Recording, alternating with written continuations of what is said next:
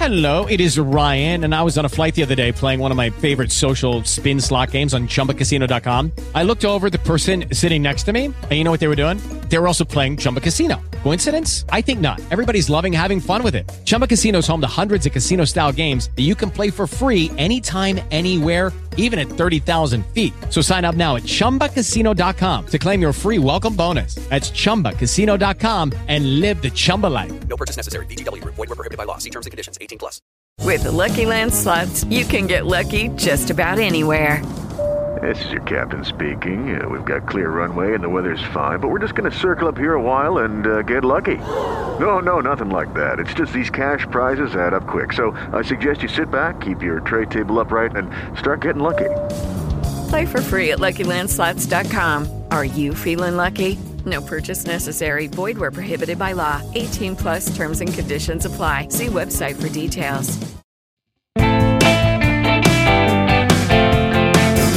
Benvenuti a Geoposting, il podcast che parla di geopolitica.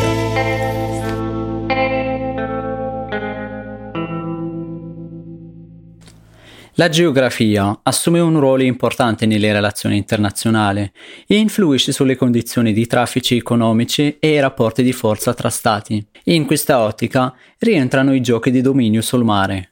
Nell'antica geopolitica, infatti, il dominio sul mare era considerato il miglior modo per controllare il mondo o una parte del mondo, e da quando l'uomo ha iniziato a commerciare per mare, il controllo sugli stretti diventa fondamentale per questioni sia di sovranità territoriale, difesa militare, ma soprattutto introiti economici, perché il traffico marittimo internazionale passa obbligatoriamente per alcuni importantissimi punti in questo senso, gli stretti marittimi come quello del Bosforo e dei Dardanelli e il loro relativo controllo giocano un ruolo fondamentale sia nei tempi di pace che in tempi di guerra, in quanto collegano il Mar Nero al Mar Mediterraneo, che non è una posizione marginale nella geografia, dato che sono in una posizione di collegamento di tre continenti.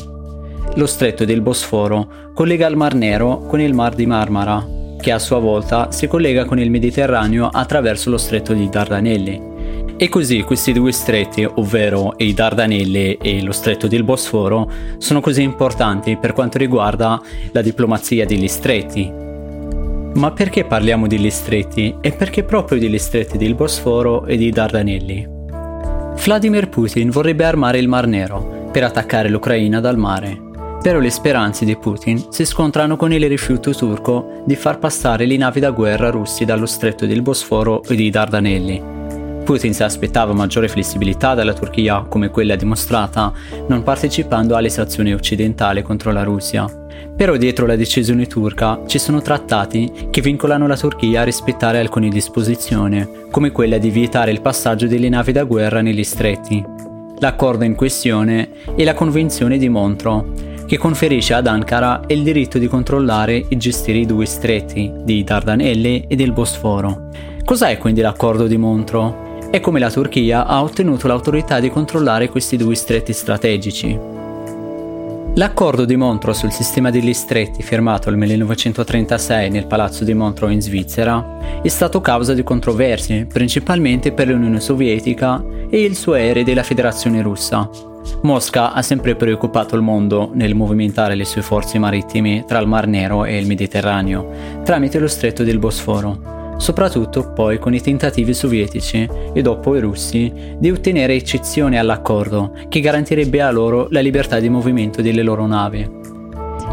Il trattato di Montreux dunque ha permesso ai turchi di riarmare gli stretti, però questa convenzione è parte di una serie di accordi firmati nel XIX e il XX secolo, che ha come obiettivo di risolvere il problema degli stretti nel lungo termine e decidere chi deve controllare il punto strategico tra il Mar Nero e il Mediterraneo. L'inizio fu nel 1923, con il Trattato di Lausanne, che ha privato la Turchia dal controllo dello stretto di Dardanelle e del Bosforo, aprendoli senza vincoli ai passaggi di navi sia civili che da guerra, sotto la gestione di una commissione della Società delle Nazioni. Però l'ascesa del fascismo in Italia negli anni 30 ha portato a modificare la situazione strategica nel Mar Mediterraneo, dato che la Turchia era preoccupata dai tentativi dell'Italia di arrivare alle strette del Bosforo o dei Dardanelli e espandersi in Anatolia. Così infatti i turchi inizieranno a fortificare i due stretti in modo segreto, violando i trattati internazionali, prima che decidano poi di legittimare la loro azione nell'aprile del 1935 quando il governo turco ha inviato un lunghissimo memorandum ai firmatari del Trattato di Lausanne, in cui propone una conferenza per un nuovo accordo sugli stretti e ha chiesto alla Società delle Nazioni di consentire la costruzione di fortificazioni per i Dardanelli. La risposta fu positiva da tutti, tranne l'Italia e gli Stati Uniti. E nelle riunioni Turchia, Gran Bretagna e Unione Sovietica, ognuno di loro aveva presentato le sue proposte ognuno in base ai propri interessi, soprattutto i sovietici, che hanno cercato di attuare un nuovo sistema sugli stretti che le garantisce la piena libertà di passaggio, però non hanno ottenuto, oltre a qualche sgravio, per quanto riguarda alcune restrizioni sul passaggio dei mezzi militari imposte ai paesi che non hanno lo sbocco sul Mar Nero. Mentre il fulcro dell'accordo era garantire la libertà di passaggio e navigazione per le merci ai tempi di pace e delegare alla Turchia la possibilità di usare la forza militare per il controllo totale sui movimenti negli stretti e fortificare maggiormente lo stretto di Dardanelli, consentendo così alla Turchia di chiudere gli stretti a tutte le navi da guerra nei periodi bellici. Il nuovo trattato è stato firmato da tutti i presenti nella conferenza, tranne la Germania nazista. La convenzione poi è entrata in vigore il 9 novembre 1936 Dall'accordo di Montreux ha beneficiato particolarmente l'Unione Sovietica e la Turchia. Ha permesso ai turchi di prendere il controllo militare sulle strette tra il Mar Nero e il Mediterraneo e dall'altro lato ha confermato l'egemonia sovietica nel Mar Nero. Però al leader sovietico Stalin non piaceva l'idea che i turchi possano chiudere le strette nei periodi di guerra. Infatti i sovietici hanno sfidato il trattato diverse volte durante la seconda guerra mondiale e durante la guerra fredda. Proprio nel 1939 Stalin ha cercato di ridiscutere la questione degli stretti un'altra volta e ha proposto un controllo congiunto turco-sovietico. Stalin aveva anche detto come è possibile che uno Stato piccolo come la Turchia tiene in pugno il diritto di uno Stato grande come l'Unione Sovietica e non dargli la possibilità di uno sbocco sul Mediterraneo. E dopo la firma dell'accordo Molotov-Ribbentrop tra l'Unione Sovietica e la Germania nazista, i sovietici hanno comunicato ai tedeschi la loro volontà di controllare militarmente i due stretti, però il non rispetto dei nazisti delle accorde con i russi ha ritardato i piani di Stalin di prendere il controllo militare sugli stretti in questione. Però solo dopo la fine della seconda guerra mondiale i sovietici hanno riaperto di nuovo il caso. Infatti hanno chiesto di nuovo di rivalutare il trattato di Montreux e attuare un controllo congiunto che garantisce una continua presenza militare sovietica. La richiesta fu rigettata categoricamente dalla Turchia, sostenuta dagli americani e gli inglesi. E con l'insistenza russa è esplosa la crisi degli stretti turchi nel 1949. La Turchia ha reagito abbandonando la politica di neutralità e abbracciando il blocco occidentale nella guerra fredda.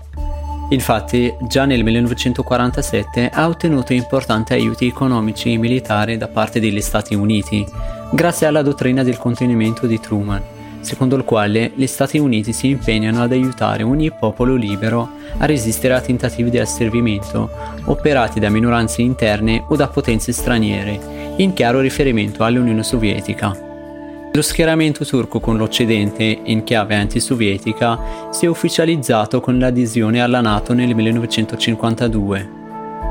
È così che l'accordo di Montreux resiste ancora fino ai giorni nostri, in cui è ancora il punto normativo che regola la navigazione tra il Mar Nero e il Mar Mediterraneo, tramite lo stretto del Bosforo e dei Dardanelli e con la dissoluzione dell'Unione Sovietica nel 1990 sono aumentati gli stati che hanno lo sbocco sul Mar Nero, che sono la Turchia, Russia, Ucraina, Bulgaria, Romania e Georgia.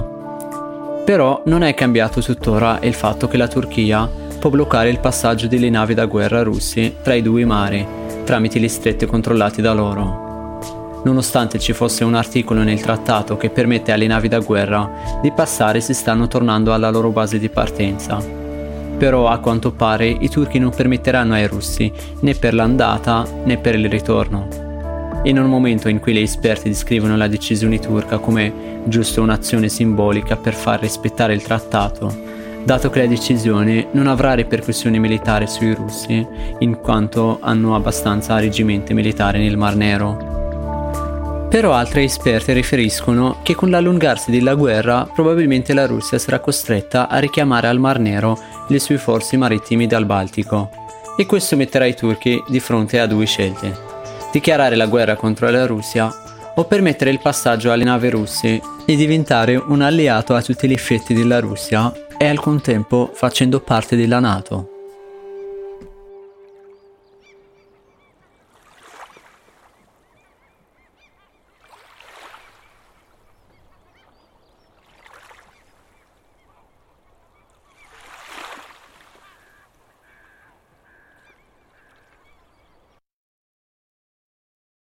Lucky Land Casino asking people what's the weirdest place you've gotten lucky? Lucky? In line at the deli, I guess? Aha, in my dentist's office.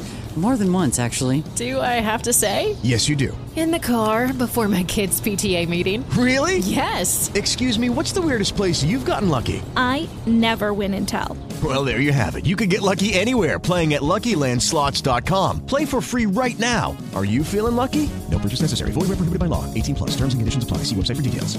If you only have a 401k, you're not getting the most for retirement. Wait, what? Add a Robinhood IRA on top, then they'll boost it by 3%. You can do that? And if you transfer in any retirement account, you get 3% on top of that. Is there a limit to the match? No limit. Robinhood Gold gets you the biggest contribution match of any IRA on the market. Sign up for Robinhood Gold at Robinhood.com slash boost by April 30th. Subscription fees apply. Investing involves risk. 3% match requires gold for one year from first match. Must keep IRA for five years. Match on transfers subject to additional terms and conditions. Robinhood Financial LLC. Member SIPC.